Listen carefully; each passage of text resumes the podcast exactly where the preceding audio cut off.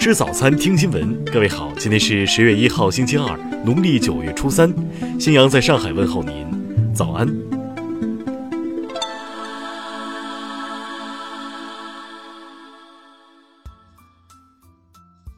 首先来关注头条消息。据美媒日前报道，美国芯片巨头美光高管表示。在美方对华制裁措施下，由于失去华为这一最大客户，该公司正面临严重困难。报道称，美国总统特朗普在本周联大会议上发言时提到美光，并指责中国从这些美国科技巨头那里盗窃知识产权。他声称，美光被禁止向中国销售产品，但这是因为我们在追求正义。但事实上，美光正在因禁售而遭受损失。该公司最新发布的财报显示。截至八月二十九号的二零一九财年，美光营收二百三十四点零六亿美元，同比下降百分之二十二点九八。彭博社称，到目前为止，美光仍然公开支持白宫政策，但另一方面，该公司近一半的营收来自中国市场。美光 CEO 桑贾伊·梅罗特拉早前坦诚，如果针对华为的实体名单限制继续存在，而美光又无法获得许可证，那么在接下来的几个季度中，销售额下滑可能会更加严重。听新闻早餐知天下大事，国务院任免国家工作人员，其中免去王兆星的中国银行保险监督管理委员会副主席职务。国际评级机构穆迪最新出炉的报告显示。二零一九年上半年，中国影子银行规模减少一点七万亿元，降至五十九点六万亿元，为二零一六年末以来的最低水平。国家统计局公布的数据显示，九月制造业 PMI 为百分之四十九点八，比上月回升零点三个百分点。虽然仍处于荣枯线以下，但整体景气较上月有所改善。昨天。国家税务总局办公厅下发通知，要求严格依法依规征税收费，严禁以各种形式提前征税收费。多家社会监测机构消息，十月八号，国内成品油调价窗口将再度开启，预计届时将迎来三连涨，上调幅度约在一百二十元每吨。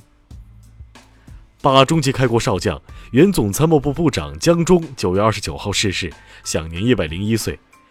江中将军逝世后，目前健在的开国将军仅剩十人。九月三十号，三大电信运营商均已经开启五 G 套餐预约活动，为接下来的五 G 套餐正式推出做准备。三家运营商五 G 套餐预约优惠方案大致类似，分为购机优惠和五 G 套餐优惠。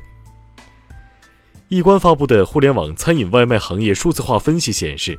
二零一九年 Q 三中国餐饮外卖市场整体交易规模将达一千九百五十二点九亿元，同比增长百分之三十五。下面来关注国际方面，就脱离欧盟事宜，英国政府和反对党下周将推进各自策略，脱欧可能迎来摊牌时刻。俄罗斯外交部发言人扎哈罗娃九月二十九号表示，美国总统特朗普与乌克兰总统泽连斯基的电话通话记录被公布。这表明与美国对话存在风险。九月三十号，美国军事基地、意大利军事车队分别在索马里巴勒多格尔镇遭遇袭击，目前没有人员伤亡报告。土耳其将在叙利亚东北部设立安全区，并兴建大批居住设施，以安置一百万名叙利亚难民。韩国治霾国家气候环境会议九月三十号发布首个国民政策提案。称将在雾霾严重的十二月至次年三月限制老旧柴油车上路，最多暂停二十七个火力发电站的运转。也门胡塞武装宣称在靠近沙特阿拉伯南部的边境发起攻势，俘获数以千计沙特武装人员，包括军官和士兵。目前沙特方面没有确认或否认以上消息。伊拉克媒体报道。伊拉克总理阿迪勒·阿卜杜勒·麦赫迪批准重新开放一处与叙利亚的主要边境口岸，标志着两国关系进一步改善。日本最后一家传呼机公司日本电信电话公社在九月三十号正式终止商业服务，为传呼机在日本走过逾五十年的历程画下句点。下面来关注社会民生，深圳新版控烟条例十月起实施。公交站台、旅游景点等场所将控烟，违反者最高可罚五百元。近日，恩施一名司机涉嫌酒驾被查，其称因口渴喝了一瓶车上的菠萝啤，菠萝啤在自己老家不是酒是饮料。最终，该司机被罚款两千元，记十二分，暂扣驾照。佛山一女子驾照被吊销，被民警查处。当得知要被刑拘十五天，女子哭求民警别告诉妈妈。女子说，之前曾因醉驾连撞四车被取保候审，妈妈知道后差点心脏病发作。来宾某驾校助教邓某邀请学员梁某一起喝酒，随后梁某因未尽兴，又开车载邓某出去吃宵夜。在开出驾校后，两人被执勤民警查获，经测梁某达到醉驾标准，目前两人均被处罚。深圳一男子曾某破坏多辆共享单车车锁，从而达到私占目的，目前其被刑拘，被破坏车辆已由相关运营端取回维修。下面来关注文化体育。十月十五号，卡塔尔足球世界杯预选赛，韩国与朝鲜的对决将在平壤举行。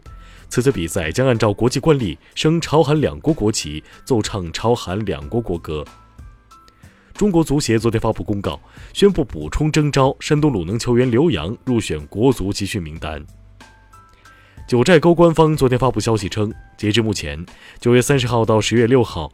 九寨沟景区门票已售罄，勿盲目前往。国庆期间，乔家大院门票价格仍为整改后的全价一百一十五元，半价五十八元；乔家大院被摘牌前，价格为全价票一百三十八元，半价票六十九元。以上就是今天新闻早餐的全部内容，请微信搜索 xwzc 零二幺，也就是新闻早餐拼音首字母再加数字零二幺。如果您觉得节目不错，请点击下方再看，让更多人看到我们的节目。一日之计在于晨，新闻早餐不能少，咱们明天不见不散。